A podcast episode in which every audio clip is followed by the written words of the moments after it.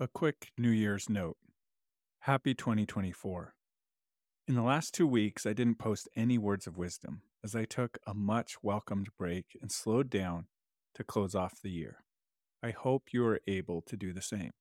I know the season can be especially difficult for some, and I pray you have been able to find God's comfort in the midst of it all. The start of the new year brings hope, dreaming, and the possibility of new beginnings. I have some big things cooking for 2024. I'm writing a book. If you're interested to follow along my process in more detail, click on the link in the descriptions and I'll send you some emails to keep you in the loop. I hope you are leaning into some new beginnings and restarting practices that will lead to your flourishing. Words of Wisdom 114 on the simplicity and power of your breath. Deepen your presence by intentional breathing. The more present you are, the more aware you are of your feelings, the more connected you are to God, the more you will be able to respond to stressors rather than react. Become skilled in breathing. Develop a stillness practice.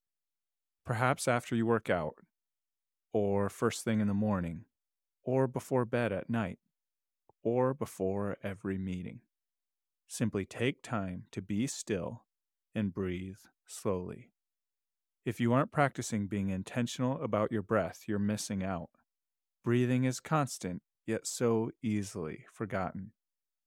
Breathing is a skill, but you don't need to overcomplicate it. Simply slow down your breath. Practice breathing slowly every day for 5 to 10 minutes. That's it. Slow down your breath and grow in wisdom. Slow down your breath and deepen your presence. Quotes If you can see your path laid out in front of you, step by step, you know it's not your path. Your own path you make with every step you take. That's why it's your path. Attributed to Joseph Campbell, but I'm not sure of the source.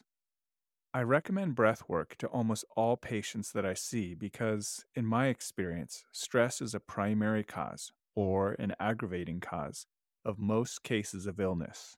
And even if people have diseases that clearly have organic physical causes, relaxation can nonetheless benefit them and help their body's healing system work better.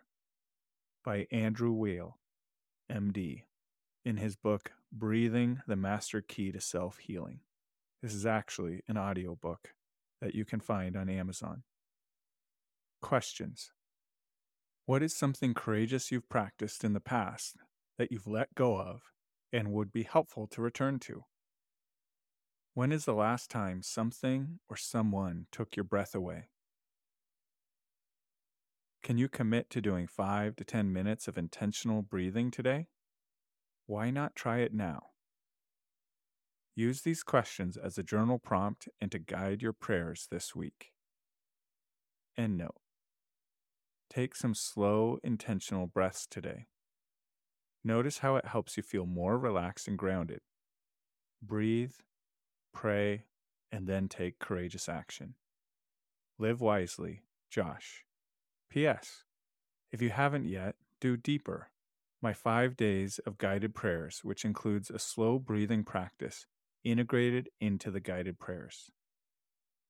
PSS If you want to hear more about the book I'm writing, follow along my journey. You can click on the link in the description to follow along the journey of my book or to do the deeper five day prayer practice.